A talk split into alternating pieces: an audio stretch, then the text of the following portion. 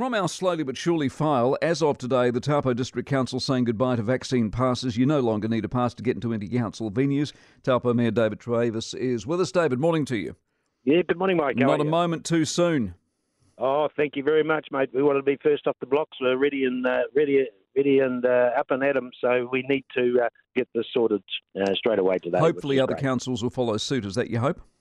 Yeah, I think so. I think we've just go. We know what the uh, variant is now. We know what we're dealing with. We know uh, how we can handle it, and uh, still under the red light uh, um, system, which is a bit of a pain in the proverbial stall. But hey, uh, you know, it's time to get back to normal and get on with the job. Couldn't agree with you more. The Prime Minister says life is normal under the red light. It's Not true, is it?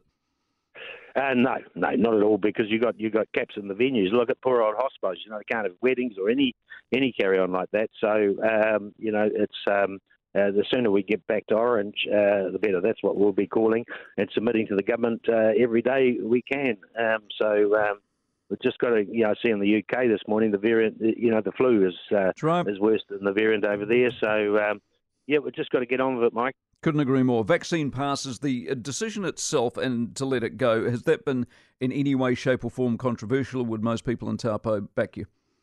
Uh, not really. We we call you know we uh, the country called us to uh, uh, to uh, put the uh, vaccines uh, passes in. Um, which we did at the time, and we had an elimination strategy then, of course. But now with this new these new variants coming out every every week, um, we we no, it's a hundred percent decision by the councillors.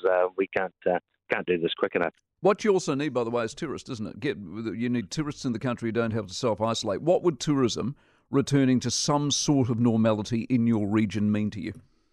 Oh, very much so. Six fifty mil. Uh, we used to turn over a year in tourism. Uh, you know, and at least uh, thirty to forty percent of that was international. So that's what we're missing. You just work the numbers out. Um, you know, and we need those back desperately. The Huka Lodges and the Poronuis and the Hilton hotels. They're just poor buggers are really struggling. So.